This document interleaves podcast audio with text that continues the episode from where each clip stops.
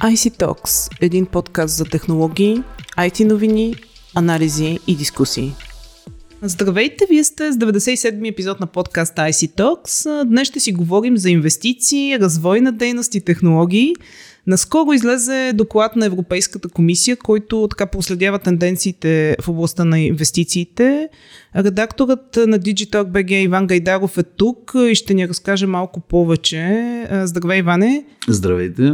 Инвестират ли компаниите в научна и развойна дейност по време на пандемия? Истината е, че а, въпреки пандемията и въпреки економическите проблеми, до които тя доведе и те първа ще води, а, 2020 година е 11-та поредна година, в която глобалните инвестиции в научно-изследователска и развойна дейност бележат ръст нали, което е зато, добър показател, макар да ръстът реално да е по-нисък отколкото предходната година. Според последното издание на доклада на Европейската комисия за инвестициите в научно-изследователска и развойна дейност, която държа да отбележа, че а, анализира 2020 година, за 2021 все още нямаме изчерпателна статистика, 6% между 2019 и 2020 ръста, докато между 2018 и 2019 е 9,2%, което означава, че има все пак леко отстъпление, но то е в рамките на ръст, а не забавяне. А, иначе намерих една интересна статистика, отново според този доклад. Реално общо 2500 компании стоят за 90% от глобалните инвестиции в сферата. А според статиста, общия брой на компаниите в света е 214, приблизително 214 милиона.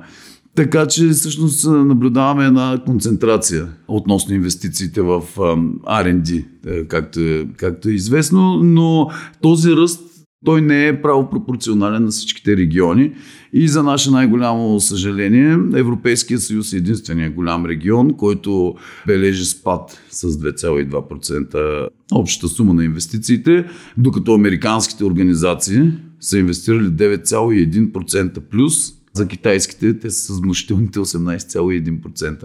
Това е спрямо. Това е спрямо предходната, предходната година. Да, да. Тоест, Европейският регион е единственият, който който има отстъпление и за това има, разбира се, съвсем логично обяснение. Добре. Интересно е в кои сектори се концентрират инвестициите? Четири са основните сектори, които Европейската комисия посочва като двигатели на инвестициите. Това е производството на информационни и комуникационни технологии, здравната индустрия, дали поради COVID, дали ще се запази тази инерция, все още не е ясно, но здравната индустрия е една от четирите. Информационните и комуникационни услуги също, т.е. те ги разделят от една страна производителите на ИКТ инструменти, а от другата услуги, но общо те генерират 40% всъщност от насочените инвестиции и автомобилостроенето. То също е така лидер в индустриите които водят инвестициите. И всъщност тук се крие проблема на Европейския съюз. Защото а, заедно с аерокосмическата и отбранителната индустрия, автомобилната индустрия всъщност бележи най-голям спад на инвестициите. Оттам тя сваля и цялостното ниво на Европейския съюз. Mm-hmm. Така че това, нали, това обяснява нали, като част от, предния, от отговора на предния въпрос, това обяснява защо всъщност Европейския съюз назадва.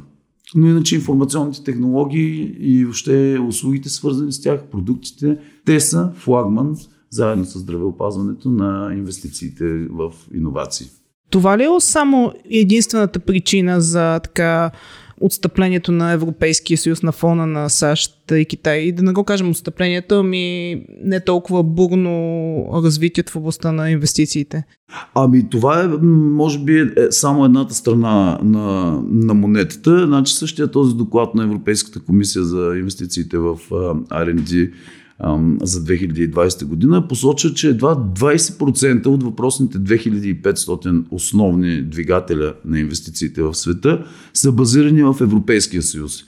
За сравнение в САЩ те са 38%, а в Азия, понеже Китай и Япония са отделни, в Китай са 16%, а Япония 12%. Тоест два пъти повече и Азия от Европа, два пъти повече и Съединените Американски щати. Това според експертите това се обяснява с редица затруднения, които проистичат от различни норми, трудово законодателство, законодателство за защита на данните, тежки регулации в много сфери, които видимо не способстват за развитието на, на иновации, тъй като въпросната разработка трябва да бъде съобразена с прекалено много изисквания. И това се превръща в една спирачка за европейския регион. Интересно, предполагам, че с това е свързана и тенденция така Европа, Европа да изостава по отношение на развитието на стартъпите и на еднорозите. Така Абсолю, ли? Аб, абсолютно. Тя просто средата, средата, която е създала гигантските американски технологични гиганти, тя продължава да способства развитието на, на, на новите представители на тази технологична индустрия и цифрите са просто зашеметяващи и показват, че всъщност Европа има много хляб да изяде, докато настигне и както САЩ, така и Китай. Но, но с САЩ е, разликата е огромна според Комптия на изследване на, на тази а, анализаторска агенция. През 2022 американският технологичен пазар всъщност генерира 33% от световния нали, и стойност 1,8 трилиона долара. А, като тук има а, доста интересни сравнения дава тази агенция. Примерно всички европейски технологични компании общо струват около 30% от всяка една от основните четири водещи американски компании, нали, които са Facebook, Amazon, Apple, Microsoft, Google. Това е SAP е най-голямата европейска технологична компания и общо взето нейната стойност е 14% от, от стойността на Amazon или Microsoft. И това е единствения представител на Европа в Fortune 500 на технологичния сектор. Нали, и като знаем, като, както вече стана ясно, след като именно IT технологиите и като сектора е основен флагман, това мисля, че нашите слушатели могат да, да преценят колко работа трябва да свърши Европа, за да настигне своите конкуренти като регион в А може ли, може ли да се случи това и кога? Дали може да се случи? Вероятно може да се случи. Въпрос е на, на каква цена. Ако приемем, че именно регулациите всъщност са основна спънка и м- нуждата да в крайна сметка исторически наложена Европа да е лидер в спазването на човешки права, в въобще в така идеята, че личността води, е водещо начало.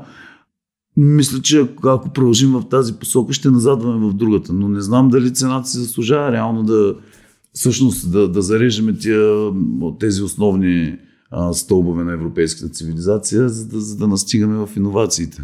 Иновации срещу регулации. Ами, излиза, че е точно така. До, до, до момента цифрите показват, че всъщност регулациите които в крайна сметка са израз на това как обществото иска да запази периметъра на личността, се превръщат в спънка за, за развитието на самото общество, ако приемем, че технологичното начало е единствено за развитие към днешна дата.